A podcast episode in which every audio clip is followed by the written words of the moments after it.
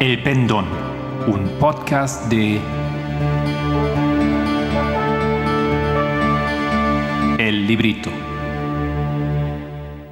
Buenos días, mi nombre es Marco Barrios y hoy es lunes el 9 de agosto.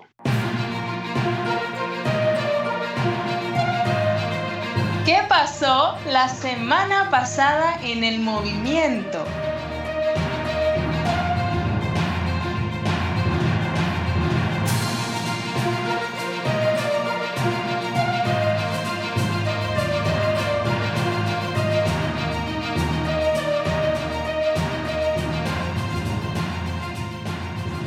Quiero compartir con ustedes hoy la tercera parte sobre el tema de la profecía de los siete tiempos, o también como la llamamos la profecía de los 2520 años.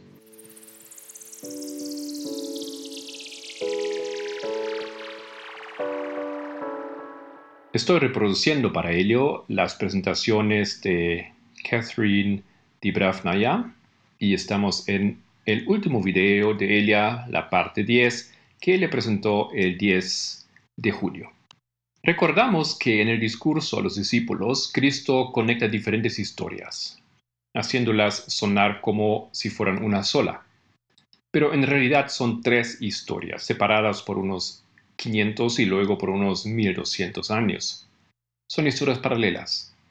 Cristo repite y aumenta información, este método nos permite sacar conclusiones para una última aplicación de estos eventos en referencia al fin del mundo, ya que en su discurso Cristo no habla directamente de eventos más allá del año 1844.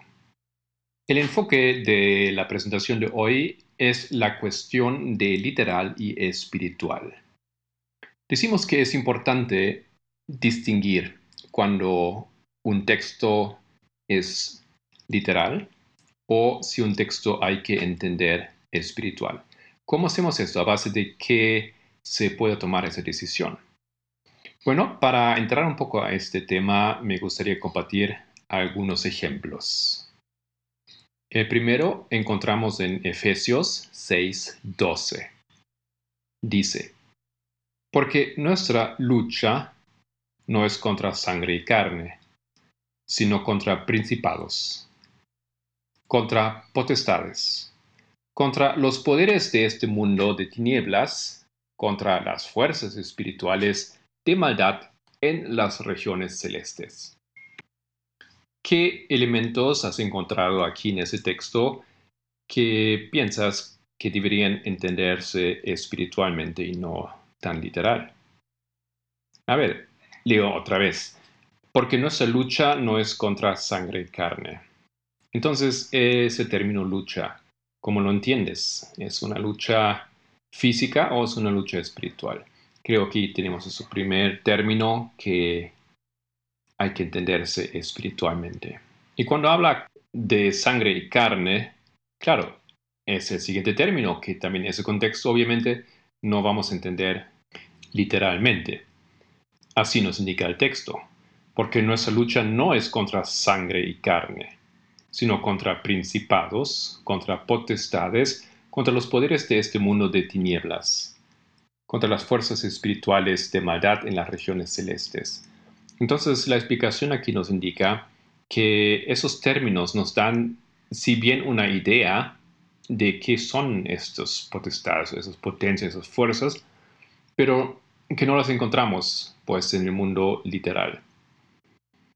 Y también el término tinieblas, ¿no es cierto? No se trata de un área en el mundo donde hay muchas tinieblas, ¿no es cierto? Es un término que explica algo, que ilustra algo. Es un término que hay que entenderse espiritualmente. Cinco versículos más allá tenemos el segundo texto, Efesios 6, 17. Tomen también el casco de la salvación y la espada del Espíritu, que es la palabra de Dios una vez más, aquí el mismo texto nos indica, nos ayuda a entender que estos elementos, esos objetos, no pueden entenderse em, literalmente. Porque, ¿qué es el espíritu para empezar? ¿No es cierto? ¿Cómo un espíritu puede tener una espada literal? Claro, entendemos que eso no funciona. Y la salvación también es algo espiritual. Y por supuesto ningún casco de metal ayudaría a alguien a ser salvo espiritualmente. Miramos otro texto, Juan 6, 58. Este es el pan que descendió del cielo, no como el maná que los padres de ustedes comieron y murieron. El que come este pan vivirá para siempre. Queda muy claro, ¿no es cierto?, que no hay pan que desciende del cielo. Entonces el pan aquí es un elemento que hay que entenderse espiritualmente. Y cuando luego dice no como el maná que los padres de ustedes comieron y murieron, el que come este pan vivirá para siempre. Ok. Siguiente ejemplo. Ezequiel 4, 6. Cuando nos hayas cumplido, los hayas cumplido, te acostarás por segunda vez, pero sobre el lado derecho, y llevarás la iniquidad de la casa de Judá te la he asignado por 40 días, un día por cada año.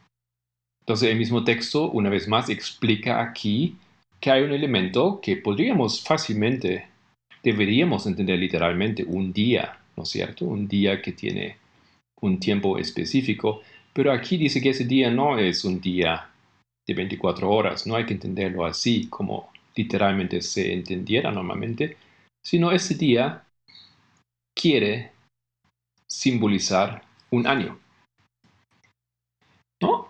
Como ven, aquí tenemos varios ejemplos que la misma Biblia explica que hay símbolos o hay objetos o elementos literales del mundo literal, pero nos indica que quiere que los entendamos espiritualmente. Siguiente ejemplo, Romanos 9:6, la parte B de ese versículo porque no todos los descendientes de Israel son Israel. Ok, una vez más, los descendientes de Israel son un pueblo literal, pero Romanos nos dice que hay otra forma de entenderlo, que no todos los descendientes de Israel son Israel. Eso, si quedaríamos en el mundo literal, no funcionaría. Y desde luego entendemos que hay que tomar ese término de forma espiritual. Dos ejemplos más. Apocalipsis 14, 8. A ese ángel lo siguió otro que decía ya cayó Babilonia, ya cayó esa gran ciudad, cayó porque embriagó a todas las naciones con el ardiente vino de su inmoralidad sexual. Seguramente descubrieron aquí varios elementos. Desde el inicio del libro de Apocalipsis ya entendemos que ángeles son un símbolo que es un elemento eh, espiritual. Que cayó Babilonia, pues también em, no habla aquí de un evento futuro sobre la caída de la ciudad que en realidad existía en lo que hoy es Irán, creo, o Irak. ¿No es cierto? Eh, Babilonia, que pues eh, tiene que entenderse ese elemento también como un elemento espiritual y que esa gran ciudad cayó, desde luego ciudad tampoco se puede entender literalmente.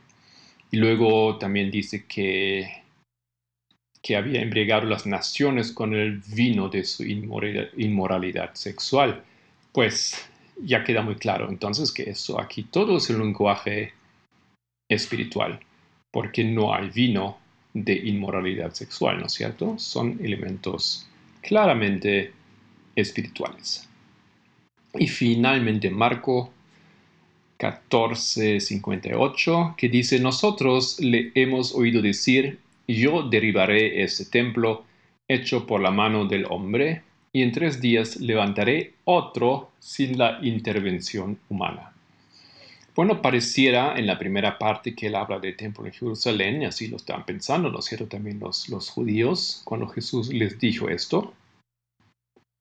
Mm, pero cuando leemos la segunda parte, hay un problema, porque no puede ser que Jesús puede levantar un templo sin intervención humana en, tres días. Y, tampoco aconteció eso, ¿no es cierto?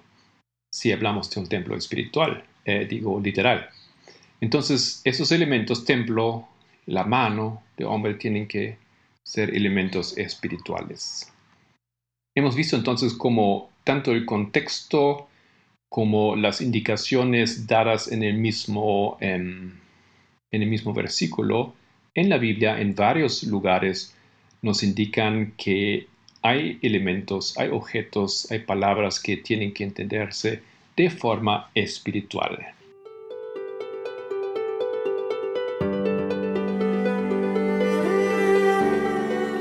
¿Y qué hace ese elemento espiritual? ¿Por qué hay el uso de helio? ¿Por qué no solamente hablamos o la Biblia usa elementos, em, palabras eh, literales? Pues ese elemento nos enseña algo, ¿no es cierto? Habla pues del mundo espiritual. Y para hablar del mundo espiritual se usan objetos, elementos que existen en el mundo literal, pero son una mera ayuda para comprender lo otro, para lo cual no tenemos palabras o descripciones eh, perfectas o adecuadas tal vez. También podemos hablar de una relación tipo-antitipo. Ahorita voy a eh, compartir una, varios elementos que podemos eh, atribuir a lo literal y luego también a lo espiritual. Para hacerlo un poco más aplicable, lo literal es el ejemplo que nos enseña algo sobre lo que eh, de hecho es. Y esto, lo que de hecho es, lo que en realidad es, lo que realmente importa, es lo espiritual. Porque lo espiritual que nos interesa en realidad. Eso es lo que va más allá en la existencia, en el tiempo, en su alcance y profundidad de lo que es literal. Entonces, como ya dijimos, literal puede también ser descrito como el tipo y lo espiritual entonces es el antitipo. Literal es un ejemplo, pero lo espiritual es lo actual, es lo que de hecho es. Literal, desde luego, aunque tal vez no parece en primer lugar así, es eh, irreal, mientras lo espiritual es lo real. Piensa, por ejemplo, en el, en el templo, ¿no es cierto? Lo literal, sí, hay un templo, pero ese templo, ¿qué valor tiene? ¿Qué importancia tiene? Es solamente un edificio, es piedras, otros materiales, ¿no es cierto?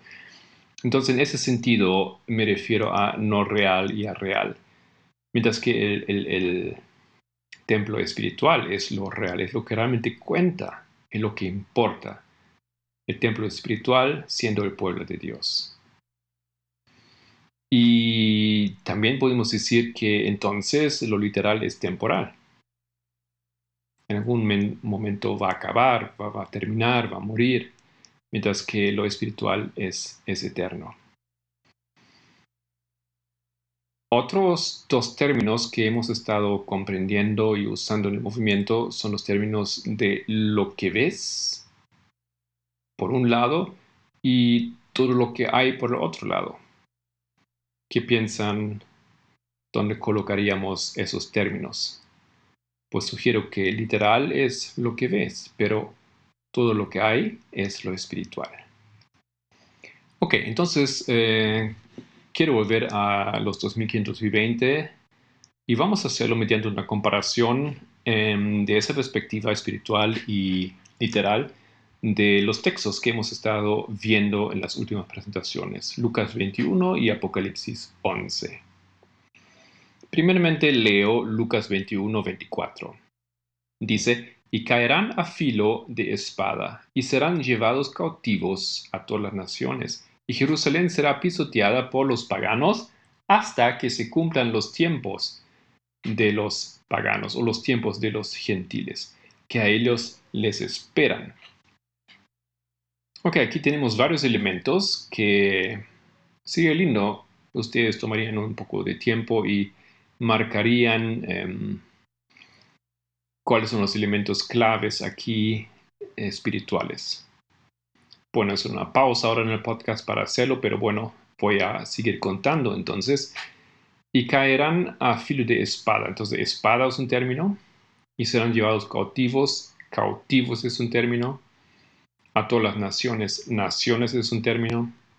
Y Jerusalén será pisoteada. Entonces, tanto Jerusalén como pisoteada tomamos como términos que tenemos que entender espiritualmente, probablemente vamos a tener que mirar esto, ¿no es cierto?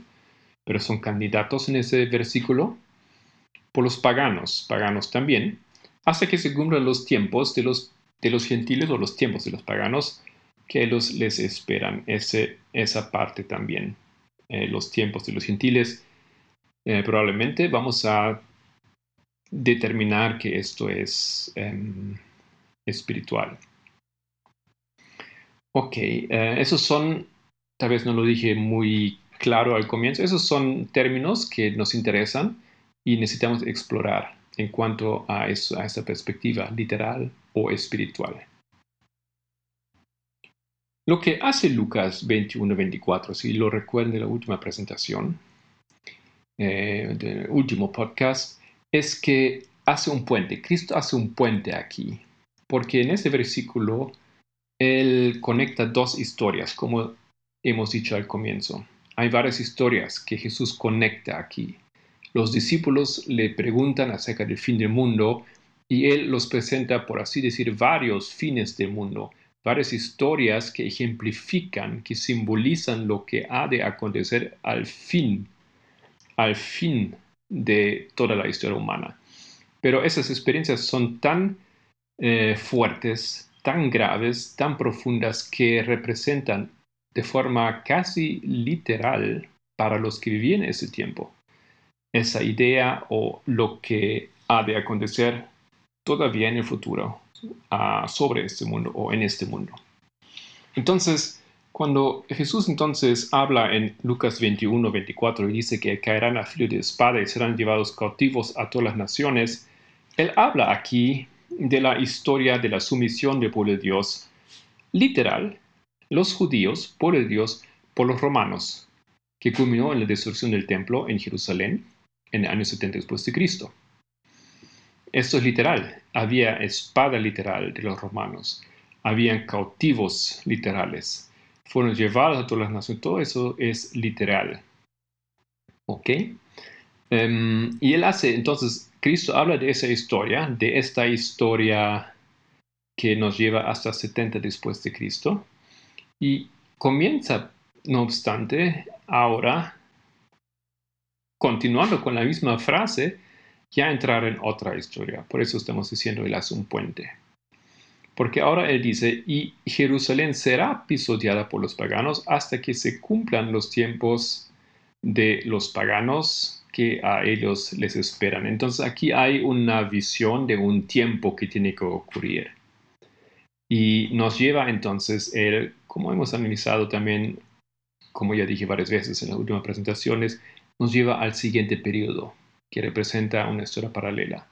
Ese periodo que comienza recién, unos ya 400 y tantos años después, exactamente año 538, el tiempo que también conocemos como la Edad Media.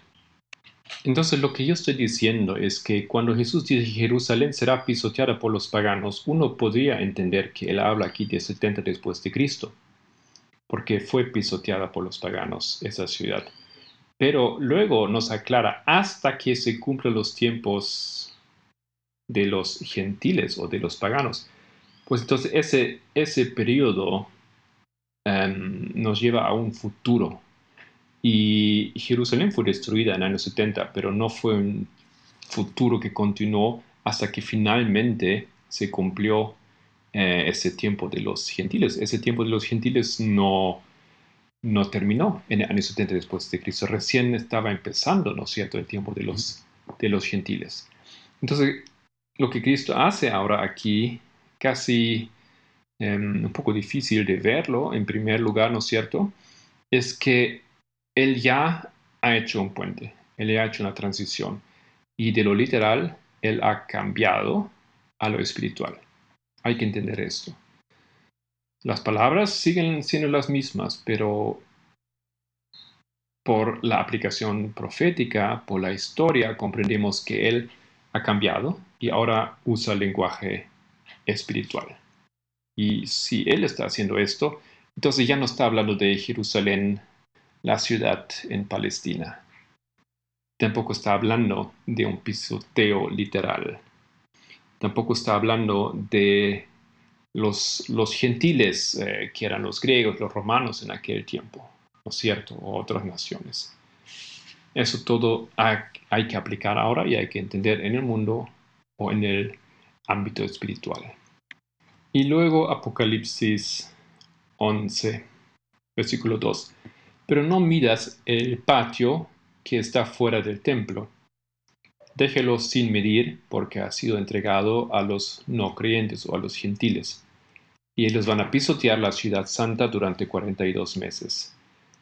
Hemos visto que esos dos versículos están conectados, ¿no es cierto? Aquí mismo habrán reconocido que son los mismos términos o casi los mismos términos que se están usando en ambos textos, están hablando de lo mismo. Em, y aquí tenemos nuevamente la misma pregunta.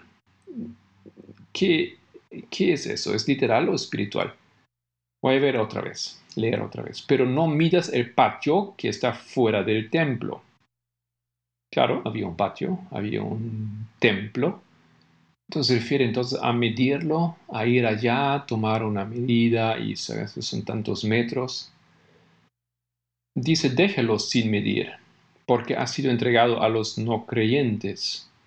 Bueno, todavía ahí podríamos pensar que tal vez está hablando de lo literal, porque los romanos tomaron poder, ¿no es cierto?, de esa área en Jerusalén, en la ciudad, em, en los tiempos de Jesús y un poco antes, poco después. Y luego continúa, y ellos van a pisotear la ciudad santa durante 42 meses. Bueno, aquí ya comprendemos que no estamos en el mundo literal. Eh, no había romanos que han pisoteado la ciudad por ese, ese periodo. ¿Qué sentido también haría eso, no es cierto? Eso es una profecía nosotros estamos aquí confrontados con la profecía de los 1260 años, que son parte también de, los 2520. Y em, estamos de repente nuevamente en el ámbito espiritual. Recuerdan que habíamos dicho la última vez que Cristo conecta aquí esas diferentes historias, las fechas de años 70, 538, 1798, 1844, todos son datos que pertenecen a la profecía de los 2520. Entonces, ese versículo 2 está en el contexto de 1844, porque es el fin de las 42 semanas. Y si uno entiende esto, uno recuerda seguramente que tenemos una corte ahí en 1844 pero claro, esa corte no es literal. También hay un templo en 1854, pero tampoco es un templo literal. Vemos que ahí hay que medir algo. Algo se midió, pero no fue una medida, un tomar de medida literal. ¿Hay gentiles en 1854? Sí, pero no son los gentiles literales. ¿Hay una ciudad santa? También hay, pero tampoco es literal. Y finalmente hay un pisoteo Claro que sí, pero tampoco ha sido literal. Esto es básicamente todo lo que quería compartir con ustedes para este episodio. Espero que les ha servido porque em, es importante hacer esa distinción, es sumamente importante. Solo haciendo esto uno se da cuenta de que Cristo está hablando de diferentes historias. Y esto para nosotros es importante porque cuando vemos que Cristo habla de diferentes historias, pero los hace sonar como si fueran una historia, los conecta, los conecta a ese puente que Él construye, entonces nosotros entendemos que tenemos una sola historia de un punto de vista, aunque son diferentes o varias historias. Y esta información tomamos para comprender la profecía del 2520, entendiendo que esa profecía es una sola profecía aplicable para un solo pueblo.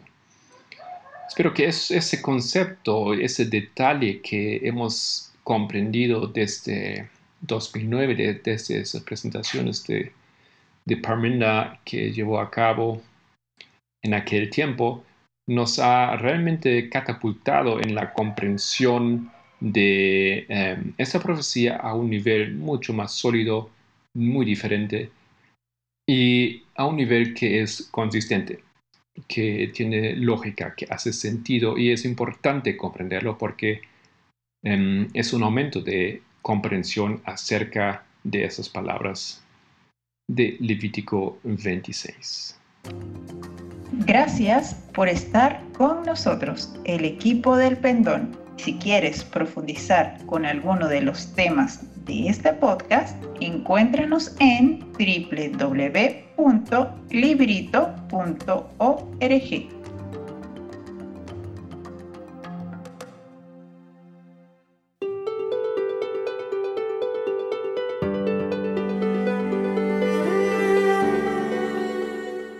Los estudios de la semana. Hemos tenido varios estudios, programa completo en la semana pasada.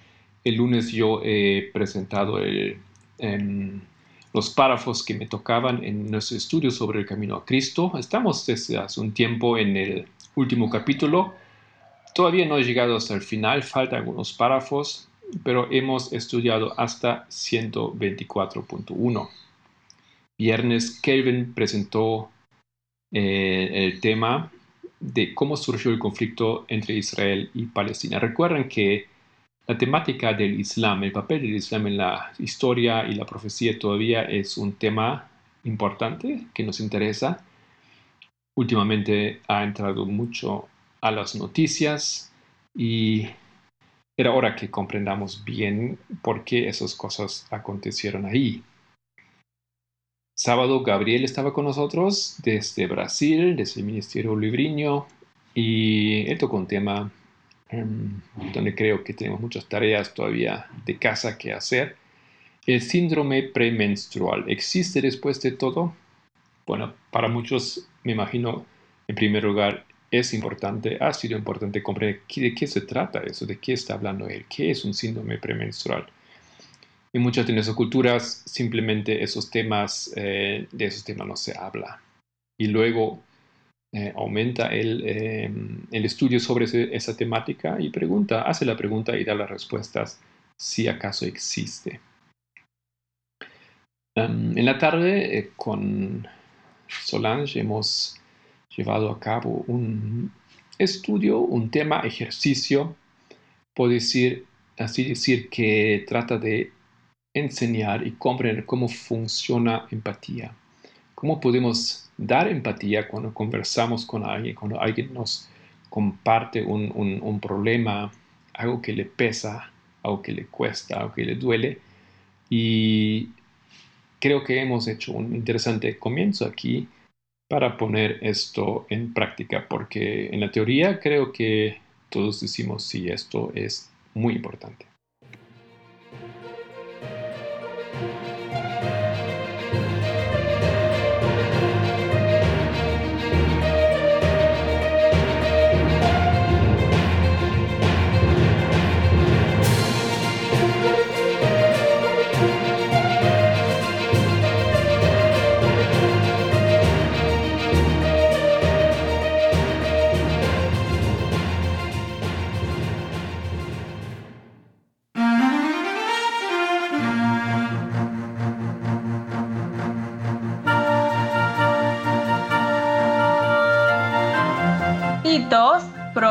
Hola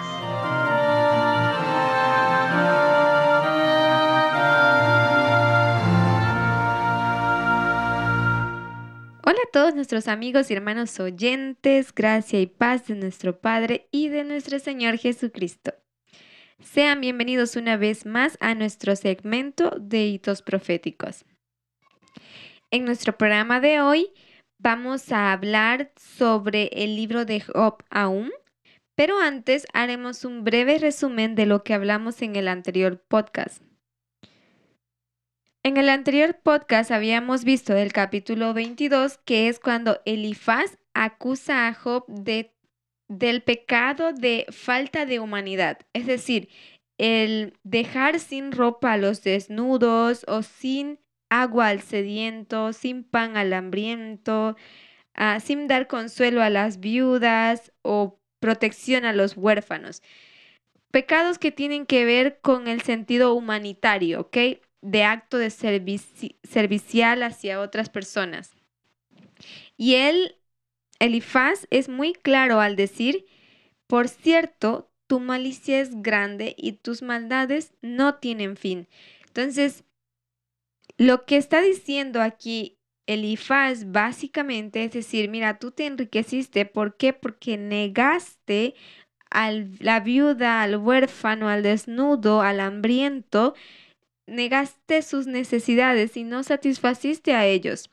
Entonces, por causa que hiciste todas estas cosas, la aflicción vino sobre ti y el Señor trajo la misma maldad a ti.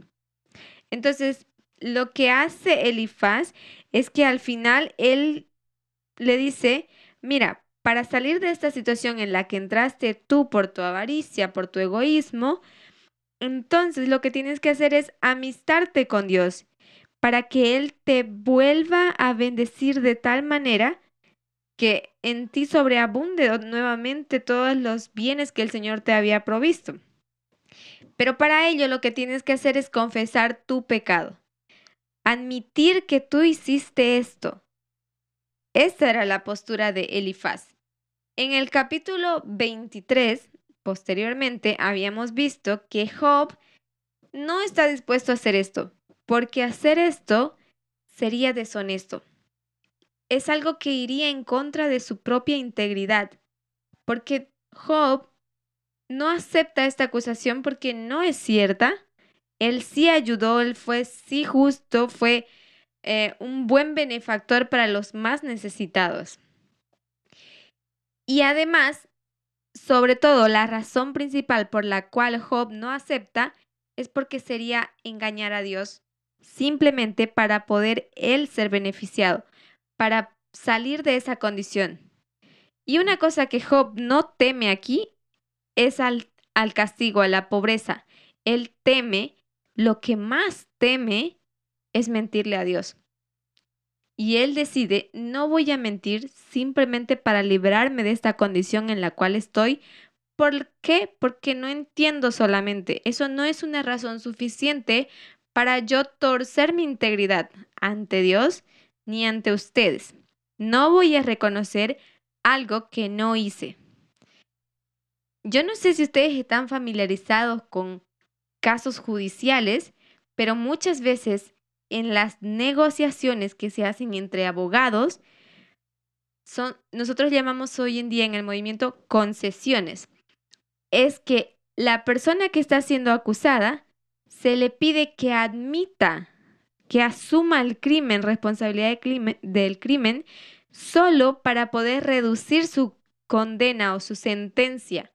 Entonces Job no está dispuesto a pactar con los enemigos, está dispuesto a ir hasta las últimas consecuencias para defender la verdad, para defender su integridad. Y no se trata de egoísmo o egocentrismo, se trata simplemente de honestidad para con Dios.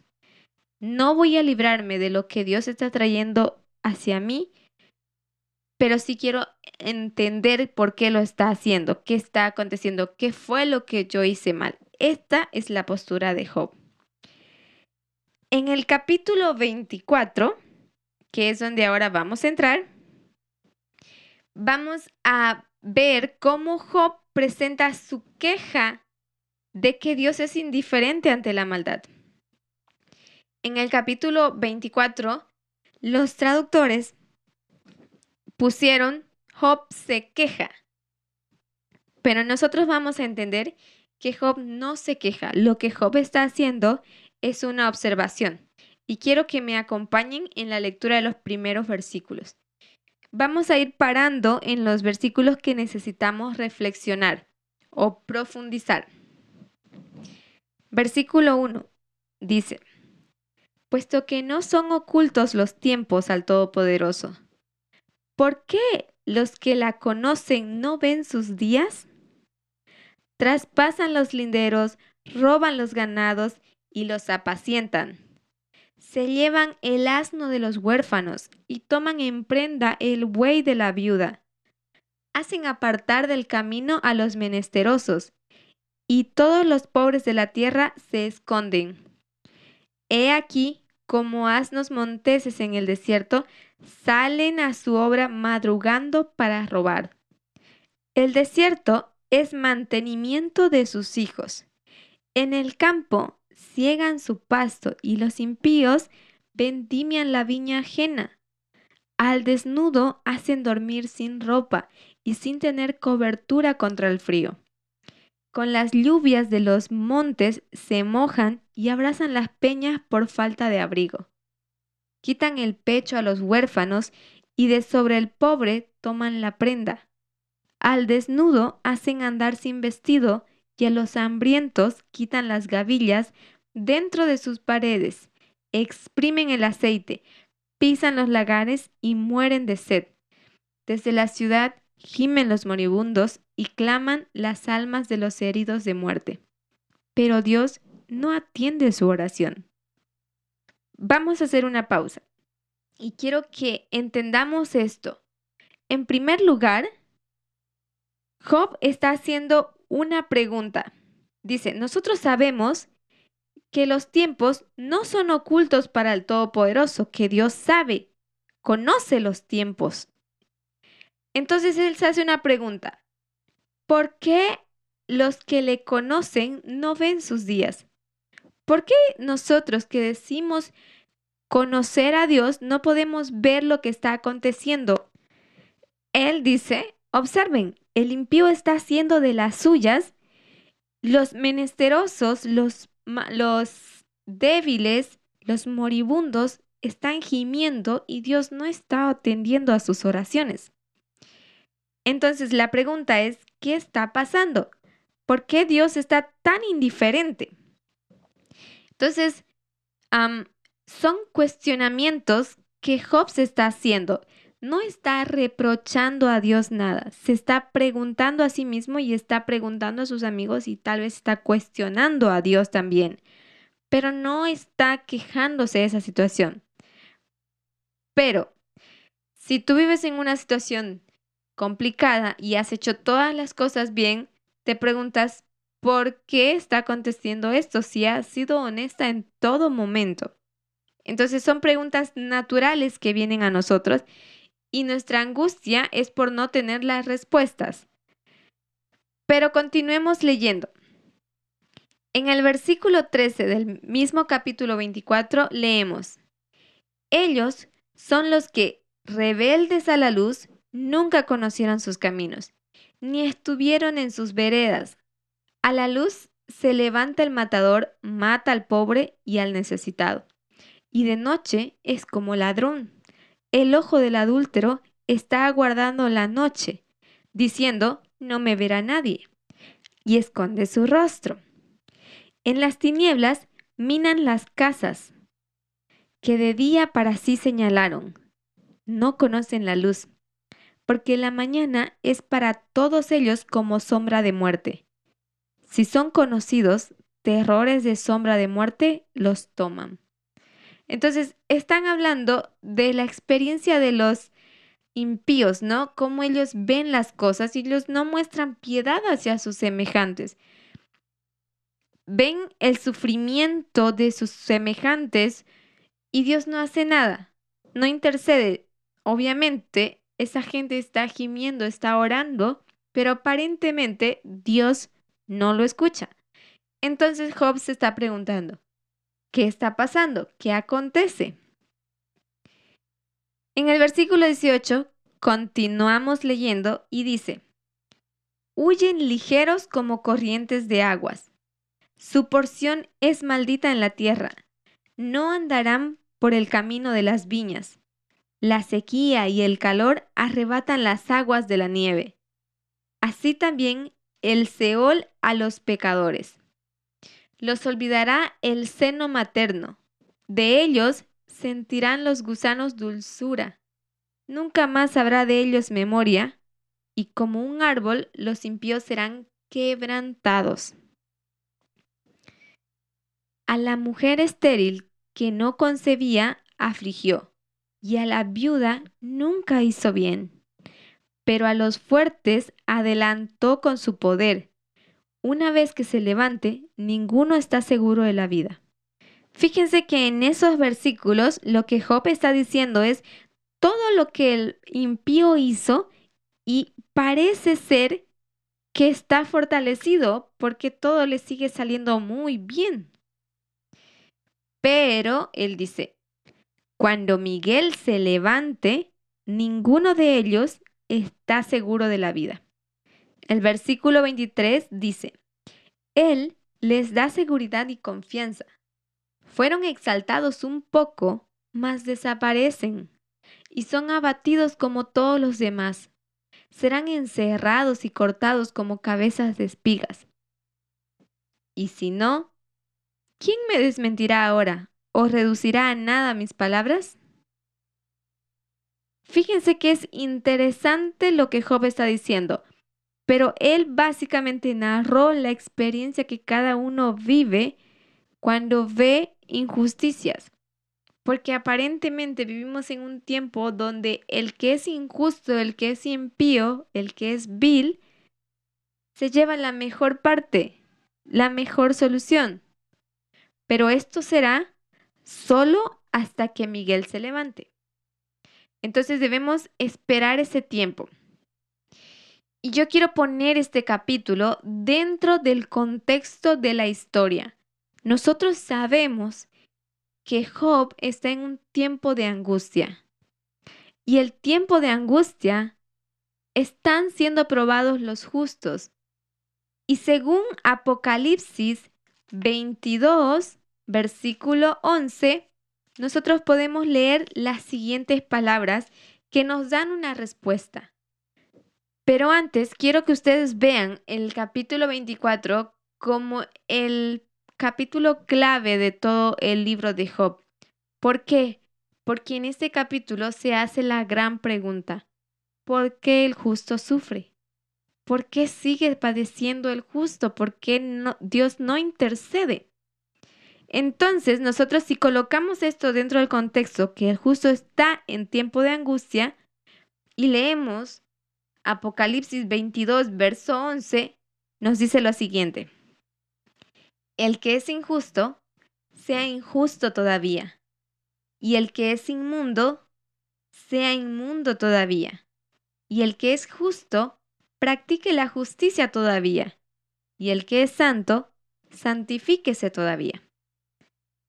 Este versículo del capítulo 22 de Apocalipsis nos apunta a la segunda venida, y estamos en un tiempo donde el justo solo tiene que resistir y tiene que demostrar de lo que está hecho. Si ha sido sellado como un hijo de Dios, pues tiene que perseverar siendo un hijo de Dios porque esa es su conducta, una conducta constante y no puede variar. Y fíjense que lo que pide su, su amigo Elifaz en el capítulo anterior, en el 22, él le dice, mira, simplemente confiesa y líbrate de todo este mal. Asume tu responsabilidad, aunque no tengas culpa, simplemente confiésalo y esto ya será suficiente para que Dios te levante el castigo. Pero, ¿qué es esto? ¿Tengo que acaso mentir para yo librarme de mi, de mi condición?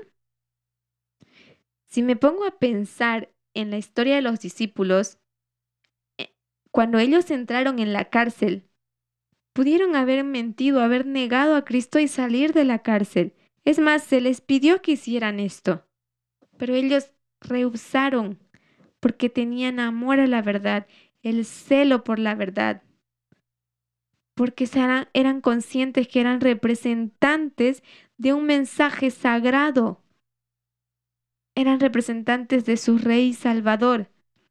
Job lo entiende también de esta manera y no está dispuesto a hacer una concesión simplemente para librarse de ese mal momentáneamente, porque entonces sí vendría calamidad sobre él. Entonces, esto quiero que entendamos. El justo tiene que sufrir porque está en un tiempo de angustia, está en su tiempo de prueba. Y esto ha de ser hasta que Cristo venga, hasta la segunda venida. Por eso Apocalipsis dice, no, el justo siga practicando la justicia todavía. Que santo siga santificándose todavía. Y el que es injusto siga siendo injusto todavía hasta que Miguel se levante. Creo que el capítulo 22 de Apocalipsis responde a la gran incógnita del libro de Job. Espero que ustedes también lo puedan ver.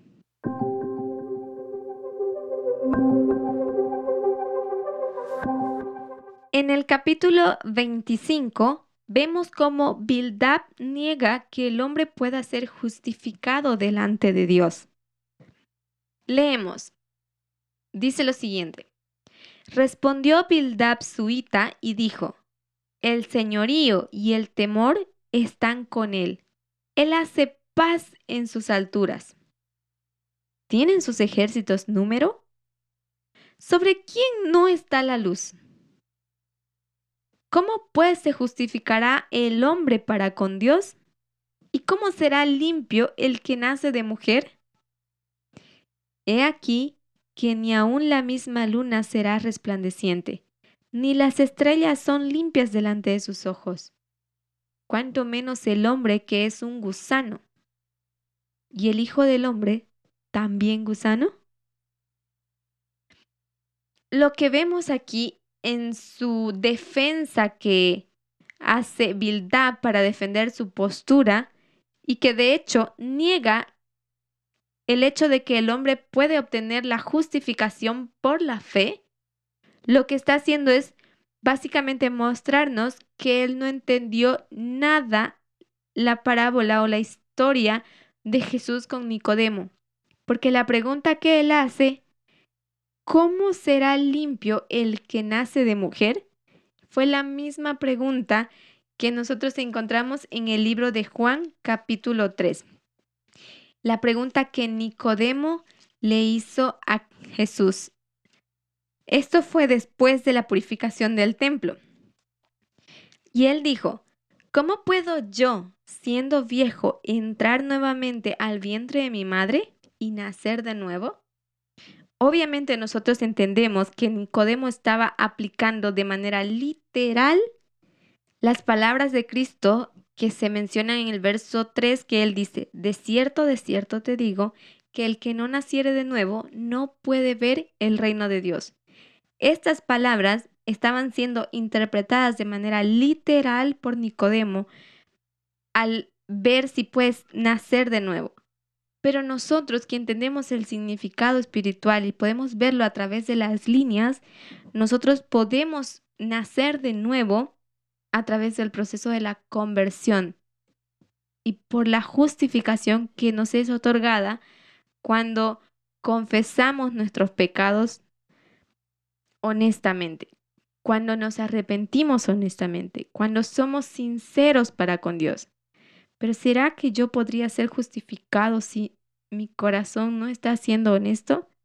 Aun cuando admitiere un pecado que no he cometido, yo estoy mintiendo. Entonces ahí no podría yo ser justificada. Pero nosotros podemos ver que Bildad no entiende las palabras de Cristo que debemos nacer de nuevo. Lo que hace es una aplicación literal. Está aplicando meramente sabiduría humana. Y ante eso debemos ser muy cuidadosos. En el capítulo 26, Job va a proclamar la soberanía de Dios. Y quiero que ustedes presten una atención especial de este capítulo en adelante, porque vamos a hacer una aplicación muy interesante. Versículo 1 dice, Respondió Job y dijo, ¿En qué ayudas al que no tiene poder? ¿O cómo has amparado al brazo sin fuerza? ¿En qué aconsejaste al que no tiene ciencia y qué plenitud de inteligencia has dado a conocer?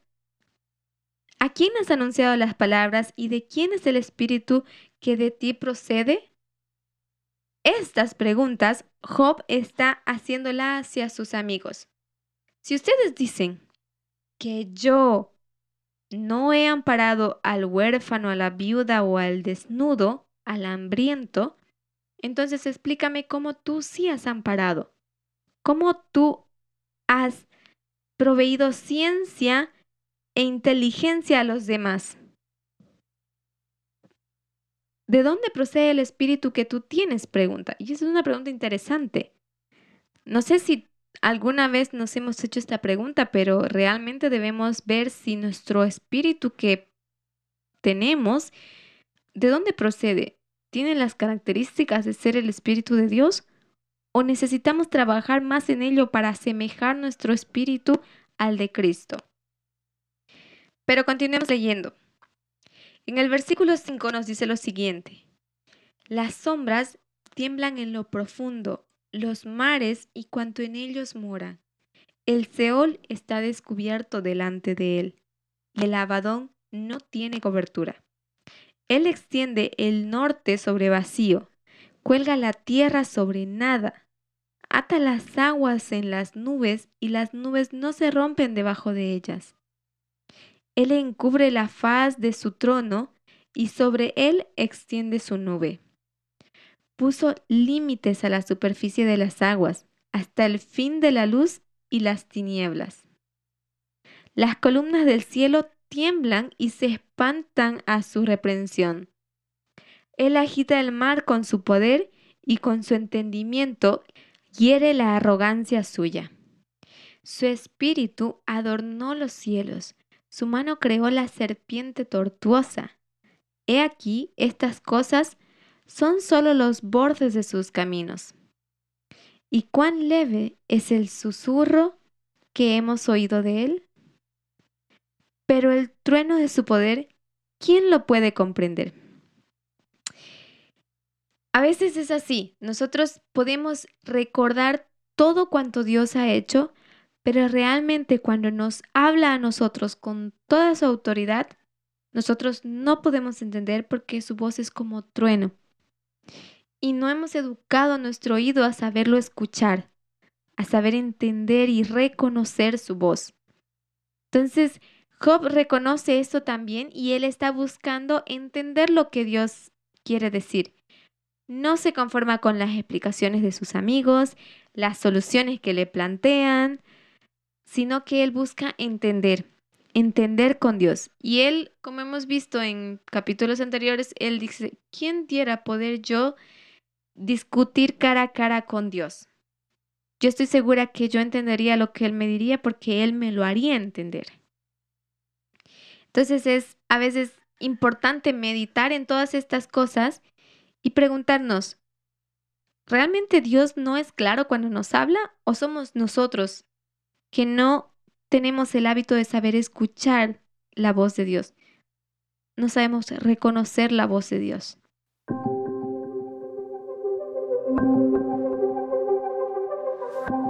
Pero en el capítulo 27 leemos algo interesante. Lo que va a pasar en este capítulo es que Job va a describir el castigo de los malos. Y la descripción que Job hace es muy diferente a la que hacen sus amigos porque sus amigos hablan em, de un castigo según mencionan las escrituras, pero muy literal. Entonces Job lo va a explicar correctamente, así que presten atención. Versículo 1 leemos. Reasumió Job su discurso y dijo, Vive Dios que ha quitado mi derecho y el omnipotente que amargó el alma mía que todo el tiempo que mi alma esté en mí y haya hálito de Dios en mis narices, mis labios no hablarán iniquidad, ni mi lengua pronunciará engaño. Nunca tal acontezca que yo os justifique hasta que muera. No quitaré de mí mi integridad. Mi justicia tengo asida y no la cederé.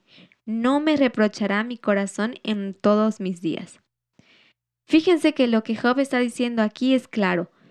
No voy a hablar engaño, no voy a mentir ni para librarme a mí mismo ni para complacer a mis amigos. Mi justicia está trazada porque llevé una vida íntegra delante de los ojos de Dios y por esto me bendijo años. Ahora que la bendición me fue quitada, no es ocasión para que yo rompa con mi integridad y le falle a Dios. Yo seré firme y defenderé mi integridad, dice Job básicamente. Porque él no buscará manchar su corazón. Esta, esta es la actitud que el cristiano tiene que tener en el tiempo de angustia. Esta es la actitud que te sostendrá firmemente sobre la plataforma segura que es Cristo. Nuestra confianza hacia Dios tiene que ser inamovible. Nuestra confianza hacia la verdad, hacia las líneas, como lo que Él acaba de trazar. En el versículo 26, Él habla de todo lo que Dios ha hecho, su soberanía, cómo Él la reconoce. Pero también habla que está ahora en el 27 de sus consecuencias que Él está viviendo, que no entiende, pero no por no entenderla, Él va a entrar en una concesión para poderse librar de ella. Esto no va a ser Job y nosotros no deberíamos hacerlo. Nuestro tiempo de angustia es un tiempo de prueba y nuestro trabajo es resistir y permanecer confiados en Dios. Reclamar las promesas. Este es nuestro trabajo. En el versículo 7, ahora sí, Job va a empezar a hablar sobre cómo es el castigo de los malos. Y él dice, sea como el impío mi enemigo y como el inicuo mi adversario. Porque, ¿cuál es la esperanza del impío por mucho que hubiere robado cuando Dios le quitare la vida? ¿Oirá Dios su clamor cuando la tribulación viniere sobre él? Se deleitará en el omnipotente, invocará a Dios en todo tiempo. Yo os enseñaré en cuanto a la mano de Dios no esconderé lo que hay para con el omnipotente. He aquí que todos vosotros lo habéis visto. ¿Por qué pues os habéis hecho tan enteramente vanos? Fíjense que es una pregunta muy importante que Job está haciendo y es una pregunta que yo diría muy personal. Porque dice, Tú sabes lo que vendrá sobre el impío. Entonces, ¿por qué me incitas a engañar, a mentir? Él le pregunta, ¿tú has visto todo lo que Dios ha hecho? ¿Has conocido sus caminos? ¿Lo habéis visto a Él? Ahora dice, ¿por qué pues ahora son tan vanos? ¿Les temen al castigo, a las situaciones difíciles? ¿Por eso estás dispuesto a renunciar antes de permanecer o perseverar en una crisis? Las crisis están para mostrar de qué lado estás. Están para demostrar tu carácter, no para cambiarte. Si tú cambias es porque en realidad nunca fuiste íntegro con Dios, nunca fuiste honesto, nunca fuiste del ejército de Dios. Pero si tú perseveras, mostrarás que siempre fuiste un hijo de Dios. Ahí está la clave. Pero continuemos leyendo. El versículo 13 dice lo siguiente. Esta es para con Dios la porción del hombre impío y la herencia que los violentos han de recibir del Omnipotente. Si sus hijos fueren multiplicados, serán para la espada, y sus pequeños no se saciarán del pan. Los que de él quedaren en muerte serán sepultados y no los llorarán sus viudas. Aunque amontone plata como polvo y prepare ropa como lodo, la habrá preparado él, mas el justo se vestirá, y el inocente repartirá la plata. Edificó su casa como la polilla, y como enramada que hizo el guarda. Rico se acuesta, pero por última vez. Abrirá sus ojos y nada tendrá. Se apoderarán de él terrores como aguas. Torbellino lo arrebatará de noche. Le eleva el solano y se va, y tempestad lo arrebatará de su lugar. Dios pues descargará sobre él y no perdonará. Hará él por huir de su mano batirán las manos sobre él y desde su lugar se silbarán. Entonces, lo que vemos en estos versículos es que el impío no sufre el castigo de Dios ni las consecuencias demasiado fuertes de sus propias acciones. Quienes sufren son sus siguientes generaciones, sus hijos, sus nietos, sus viudas. Ellos sufren las consecuencias. Pero esto será cuando, cuando Miguel se levante. Entonces pagará al impío su porción. Esta es una versión muy diferente del que plantean sus amigos, porque sus amigos dicen, bueno, si tú actúas mal, mal te irá. No es la realidad. En la vida práctica, el que actúa mal, pues se enriquece, prospera, aparentemente todo le sale muy bien, porque todo lo consigue con engaños, concesiones, desamparando al, al justo, en, eh, robando, todo por el camino más fácil. Entonces no le va mal, pero quienes le van a ir mal son sus siguientes generaciones. Porque, porque como bien explica Job, el castigo del impío vendrá cuando Miguel se levante. Es decir, en la segunda venida. Ahí ellos conocerán o recibirán su pago.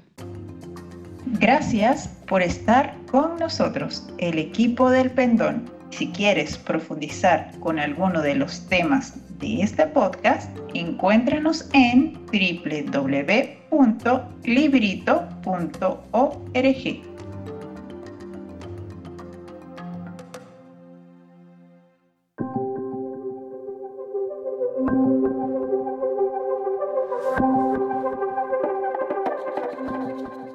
Entonces, en el capítulo 28, Job nos va a plantear qué hacer en esta situación. Estamos en un tiempo de angustia, no tengo nada, no tengo a nadie, ¿qué puedo hacer? Y aquí quiero aplicar el consejo de la anciana Tess, porque en el capítulo 28, Job va a hablar sobre el hombre en busca de la sabiduría. Y leamos y luego hacemos una aplicación. Versículo 1 dice lo siguiente. Ciertamente la plata tiene sus veneros, el oro lugar donde se refina. El hierro se saca del polvo y de la piedra se funde el cobre. A las tinieblas ponen término y examinan todo a la perfección. Las piedras que hay en oscuridad y en sombra de muerte abren minas lejos de lo habitado, en lugares olvidados, donde el pie no pasa. Son suspendidos y balanceados lejos de los demás hombres. De la tierra nace el pan y debajo de ella está como vertida en fuego. Lugar hay cuyas piedras son zafiro y sus polvos de oro, senda que nunca la conoció ave, ni ojo de buitre la vio. Nunca la pisaron animales fieros, ni león pasó por ella. En el pedernal puso su mano y trastornó de raíz los montes. De los peñascos cortó ríos, y sus ojos no vieron todo lo preciado. Detuvo los ríos en su nacimiento e hizo salir a luz lo escondido. Quiero que analicemos un poquito este, estos párrafos, estos versículos. ¿Por qué? Porque Job está hablando de dónde se encuentran los tesoros. Y él dice, ciertamente la plata tiene sus veneros, el oro tiene un lugar donde se refina, el hierro se saca del polvo y también dice que de la piedra se funde el cobre. O sea, son los minerales más preciosos, ¿sí? Que, que simbolizan dinero, riquezas, poder. Pero en el versículo 3, él dice que el hombre llega a poner término a las tinieblas y examina toda la perfección para descubrir todos esos tesoros. Llega, cava minas, perfora el suelo kilómetros a distancia solo para encontrar estos tesoros que representan riqueza y poder para el hombre. Entonces, por eso dice en el versículo 4, ellos abren minas lejos de lo habitado, en lugares olvidados. Pero fíjense, donde el pie no pisa.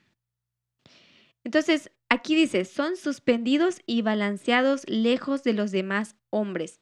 El pueblo de Dios así encuentra sus tesoros. Y esto quiero paralelarlo un poquito con la, con la experiencia o el sueño de Elena White sobre el pueblo adventista, que ellos tienen que cruzar un camino angosto al punto de que sus pies ya no tocan el suelo. Por eso dice, donde el pie no pasa. Para encontrar estos tesoros, esta riqueza, tienen que llegar donde el pie no pasa. ¿Y cómo se va a ver esto? Ellos quedarán suspendidos y serán balanceados para llegar hasta la tierra donde está ese tesoro. Esta es la experiencia del pueblo de Dios. Es la experiencia que Elena White nos narra en su sueño. Y dice ahí claramente, es una senda que nunca la conoció, ni siquiera una ave la sobrevoló, ni ojo de buitre la vio. Personas ávaras no vieron esto, solo las personas de corazón limpio. Ni siquiera los animales fieros pisaron ahí, porque el Señor trastornó de raíz los montes, sacudió toda la tierra para que ese tesoro solo pueda ser visto por personas que busquen la sabiduría. Entonces, ahora vamos a ver lo que Job dice en el versículo 12 en adelante. Dice, mas ¿dónde se hallará la sabiduría? ¿Dónde está el lugar de la inteligencia? No conoce su valor el hombre, ni se halla en la tierra de los vivientes. El abismo dice, no está en mí. El mar dijo, ni conmigo.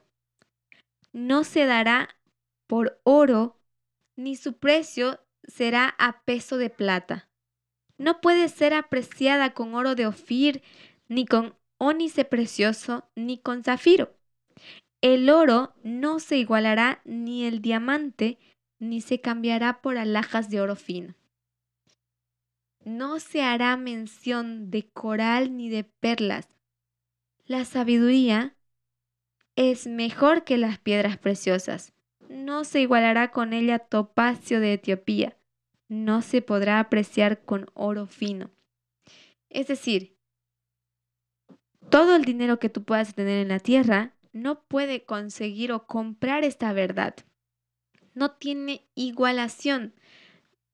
No vale el dinero del hombre para obtener este tesoro de la sabiduría. Entonces, en el versículo 20 continuamos leyendo. ¿De dónde pues vendrá la sabiduría?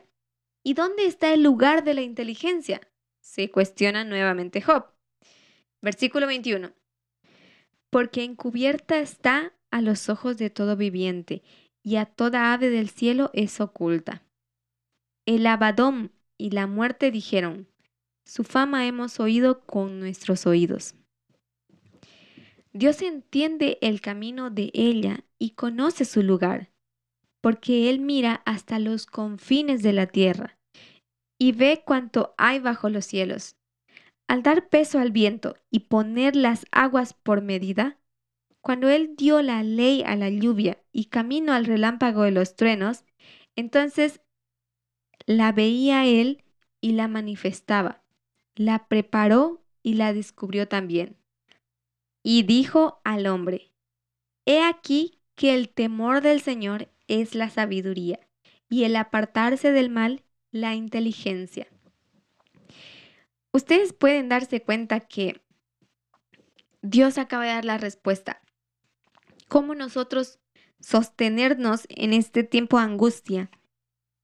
¿Cuál es nuestro secreto? Y simplemente es, dice, el temor de Jehová es la sabiduría.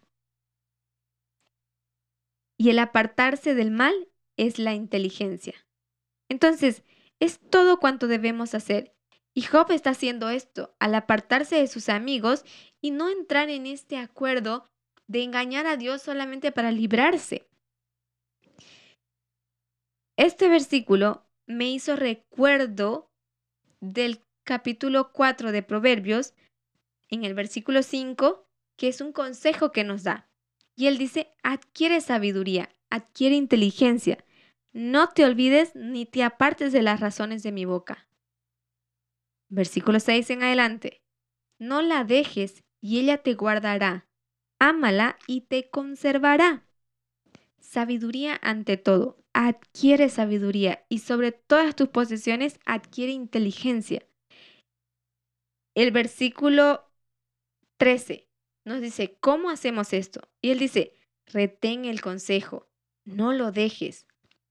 Guárdalo porque esto es tu vida. Y no entres en la vereda de los impíos, ni vayas por el camino de los malos. Fíjense que Dios está siendo muy específico en cómo nosotros debemos mantenernos sobre el tiempo de angustia, qué es lo que nos sostendrá. Y dice, mire, ante todo busquemos la sabiduría, hagamos lo que Job está haciendo, busquemos entender lo que Dios quiere y no nos conformemos con las respuestas que podamos recibir o con los consejos que hemos de recibir, que son solamente para aliviar el mal de manera momentánea. Aquí hay algo claro. Nosotros tenemos toda la palabra de Dios y todas las líneas proféticas que nos sostienen, que nos de la cual nos sujetamos. Y lo único que tenemos que hacer es aceptar el consejo, retener el consejo, sujetarnos fuerte, aferrarnos a ella y tratar de entenderlas, comprenderlas bien. Porque esto es tener sabiduría. El apartarnos de todo lo que nos puede hacer dudar o de lo que nos puede alejar del camino de Dios, esto es inteligencia. No entremos en hacer concesiones. No hagamos tratos que comprometan nuestra integridad o nuestra relación con Dios. Para eso, aprendamos a usar nuestro cerebro lento, pensar, reflexionar, meditar, preguntar a Dios. Sobre todo esto, ante todo preguntemos a Dios, porque Él es la fuente de toda sabiduría. Eso es todo por hoy, mis queridos hermanos, que tengo para compartir con ustedes. Quiero agradecerles por su atención y quiero invitarlos a seguir escuchando los demás podcasts. Sin más que decirle, me despido de ustedes deseándoles una muy bendecida semana y que Dios los bendiga. Hasta la próxima.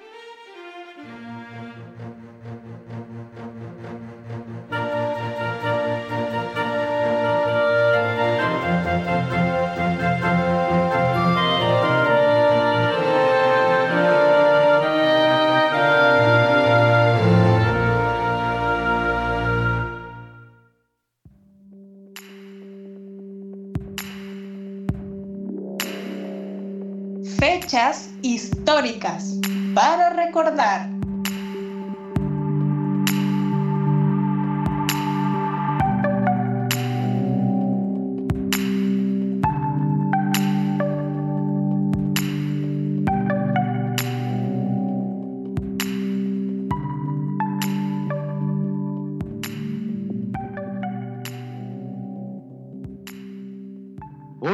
Buenos días. Mi nombre es Kevin Moreno y les extiendo un fuerte abrazo de parte del equipo del Pendón.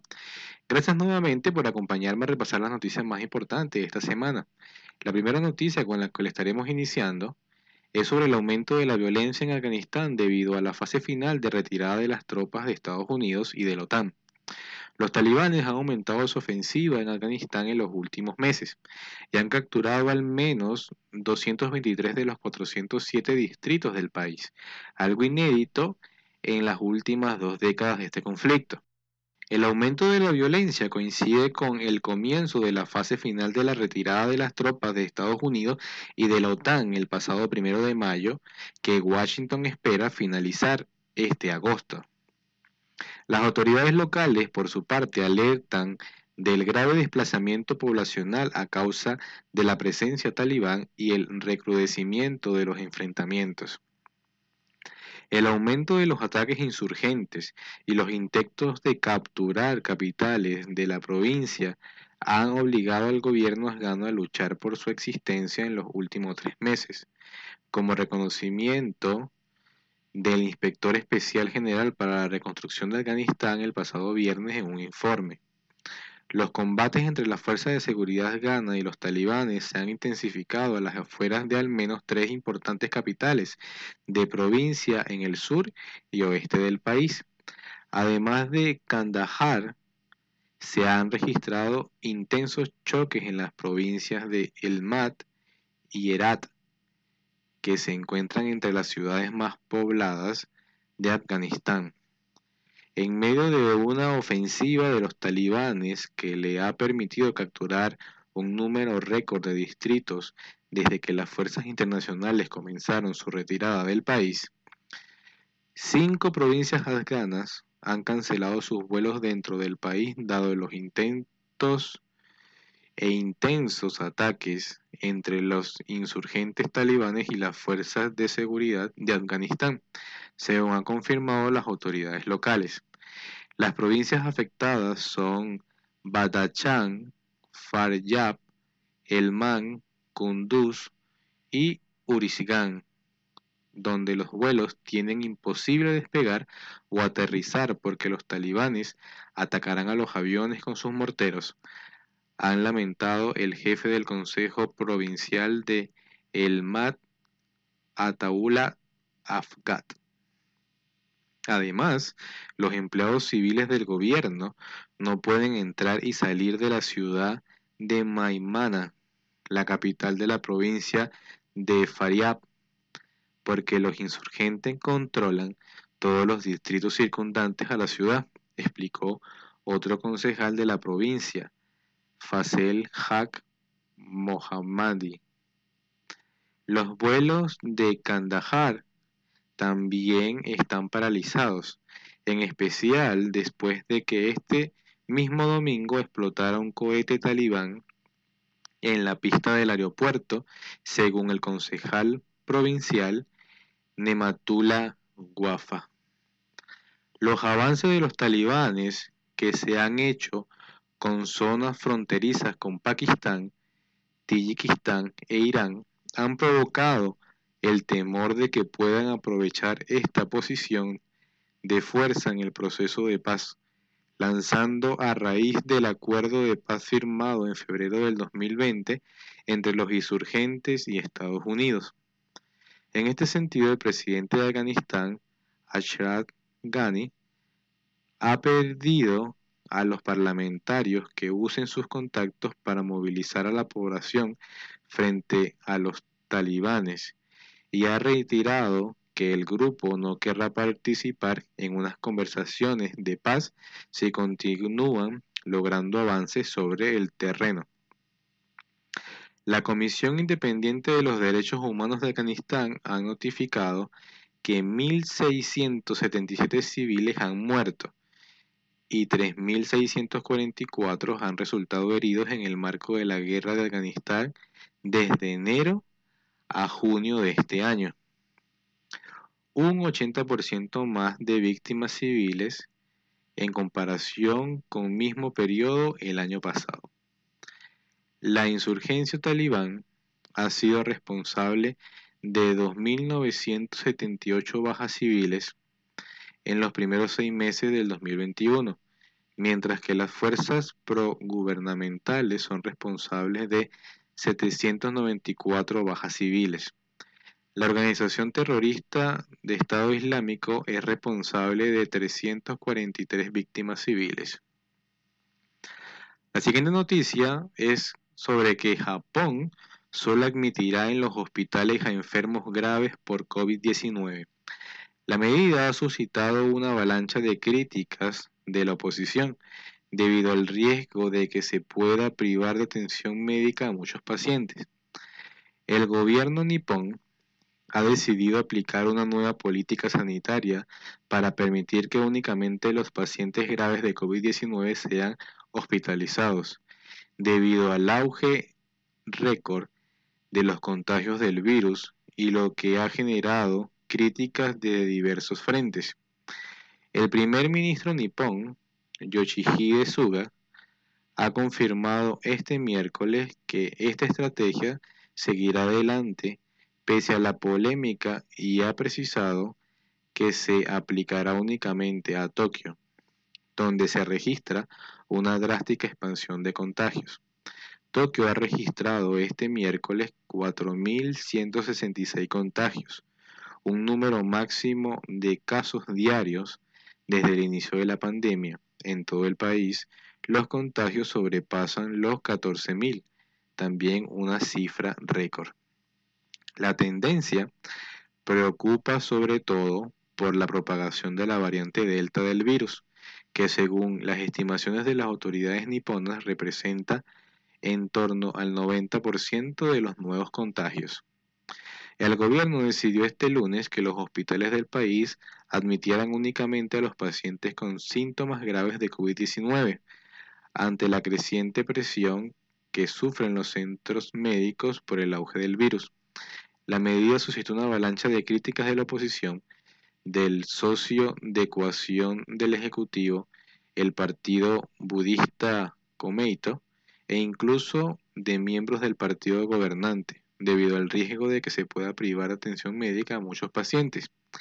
La propuesta del gobierno está destinada sumamente a garantizar que haya suficientes plazas hospitalarias para los pacientes aquejados de síntomas más graves, mientras que otros enfermos con síntomas moderados o leves tendrán que recuperarse en su domicilio y siguiendo el consejo de los médicos.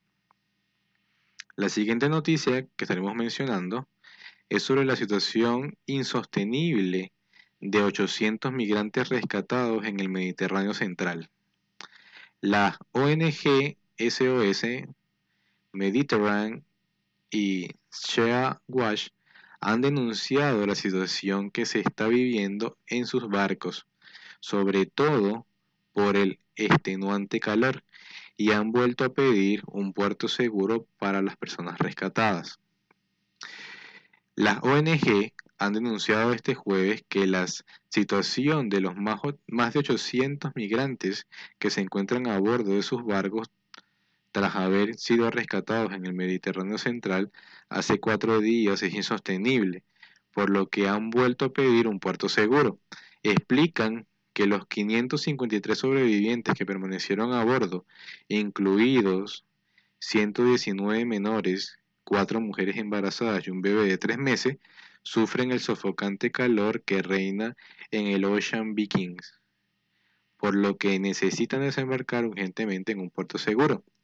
Al igual que los 257 sobrevivientes que se encontraron actualmente a bordo del Shear Watch 3.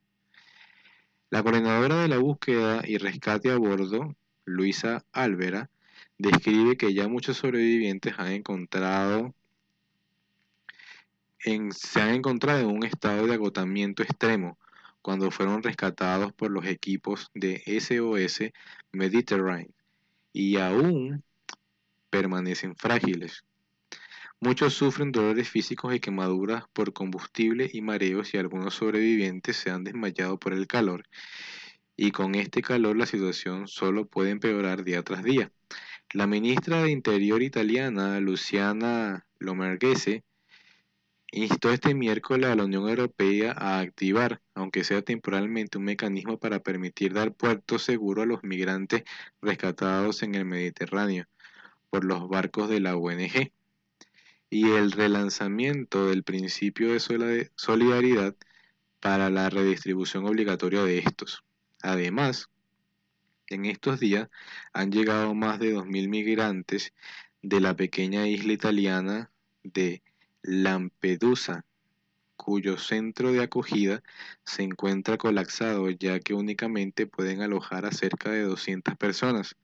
En lo que va de año y con datos recabados hasta el pasado lunes, un total de 29.461 migrantes han llegado a Italia frente a los 14.406 en 2020 y 3.920 en 2019. La siguiente noticia es que se cumplen 76 años del bombardeo atómico de Hiroshima en la Segunda Guerra Mundial. El bombardeo de Hiroshima constituyó el primero de los dos ataques con bombas atómicas por parte de Estados Unidos contra Japón, un evento que marcaría el final de la Segunda Guerra Mundial.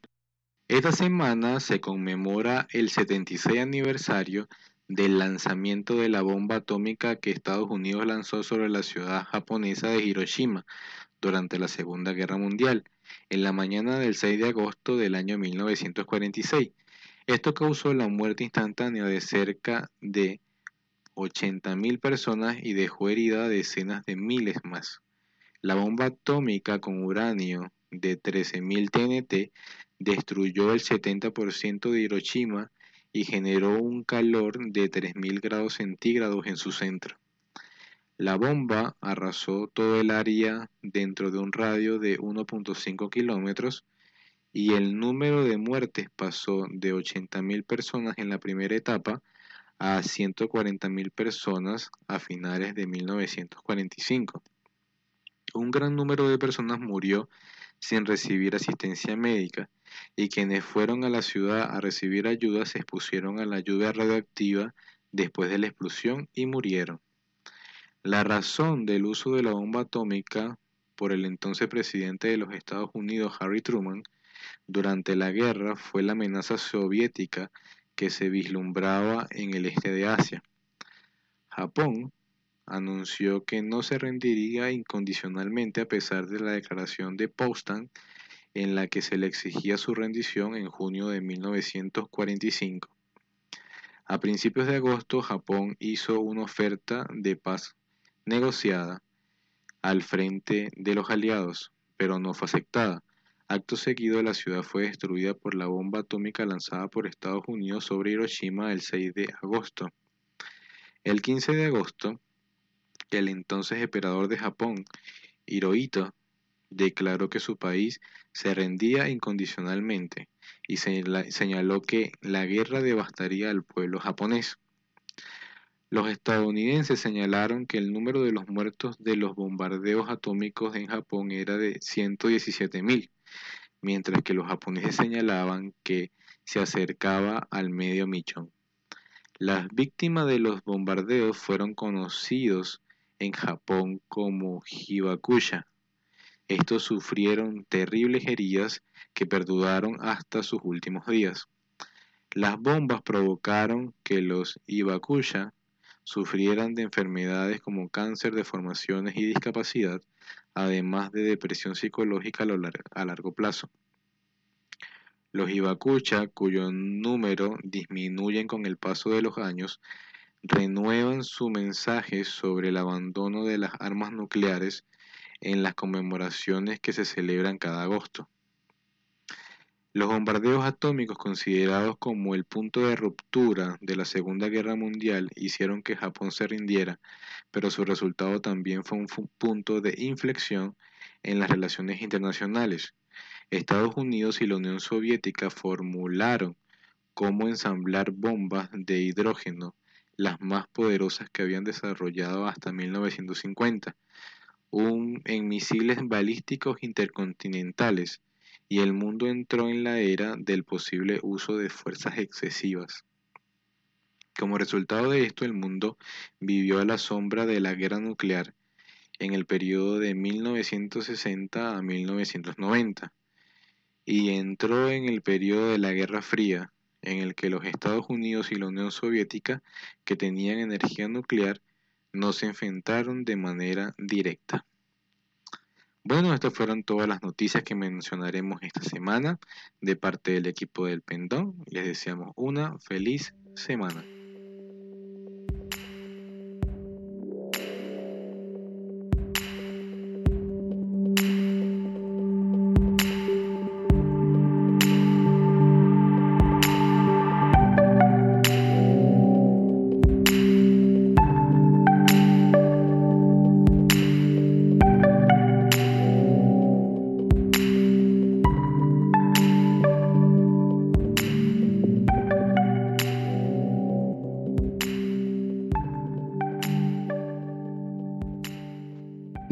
les haya gustado este podcast y les deseo un feliz comienzo de esta nueva semana. Me despido cordialmente en el nombre de todo el equipo del Pendón.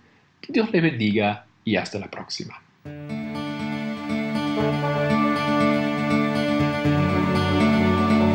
El Pendón, un podcast de